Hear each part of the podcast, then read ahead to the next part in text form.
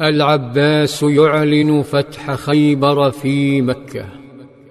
انطلق العباس نحو مجالس قريش مجلسا مجلسا وكلما مر بقوم رفعوا رؤوسهم بوقار يخفي الشماتة وهم يقولون لا يصيبك إلا خير يا أبا الفضل فينظر إليهم بثقة ويقول لم يصبني إلا خير بحمد الله. قد أخبرني الحجاج بن علاط أن خيبر قد فتحها الله على رسوله وجرت فيها سهام الله واصطفى صفية لنفسه وقد سألني أن أخفي عليه ثلاثا وإنما جاء ليأخذ ما له وما كان له من شيء هاهنا ثم يذهب.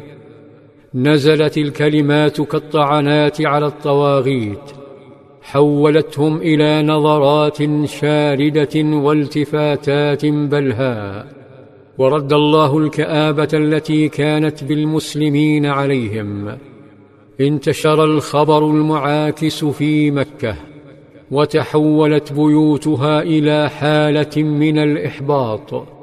لكن عشرات الأطياف الجميلة انسابت عبر الشوارع انسابت نحو بيت العباس حتى اكتظ بيته بالرجال والنساء بالمؤمنين والمؤمنات المحبوسين ببنود صلح الحديبية والحزن يقتلهم يسألونه عما حدث.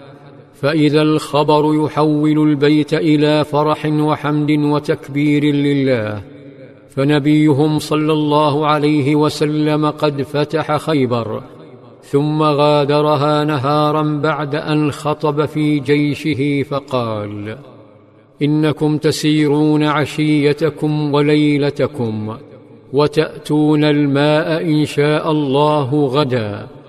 قال أبو قتادة فبينما رسول الله صلى الله عليه وسلم يسير حتى ابهار الليل وأنا إلى جنبه فنعس فمال على راحلته فأتيته فدعمته من غير أن أوقظه حتى اعتدل على راحلته ثم سار حتى تهور الليل مال عن راحلته.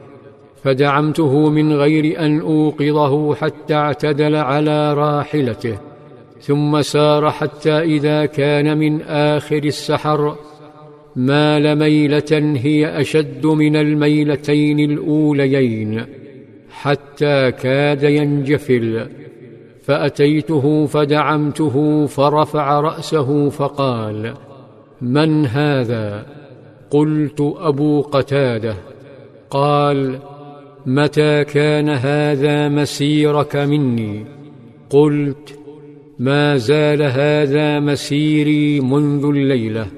قال صلى الله عليه وسلم حفظك الله بما حفظت به نبيه. ثم قال هل ترانا نخفى على الناس؟ هل ترى من أحد؟ قلت هذا راكب. ثم قلت هذا راكب آخر. حتى اجتمعنا فكنا سبعة ركب. تداعى الصحابة فمال القائد صلى الله عليه وسلم عن الطريق وأمر بالتوقف. كان الجيش مرهقا فنزلوا وألقوا بأجسادهم المنهكة على فرشهم.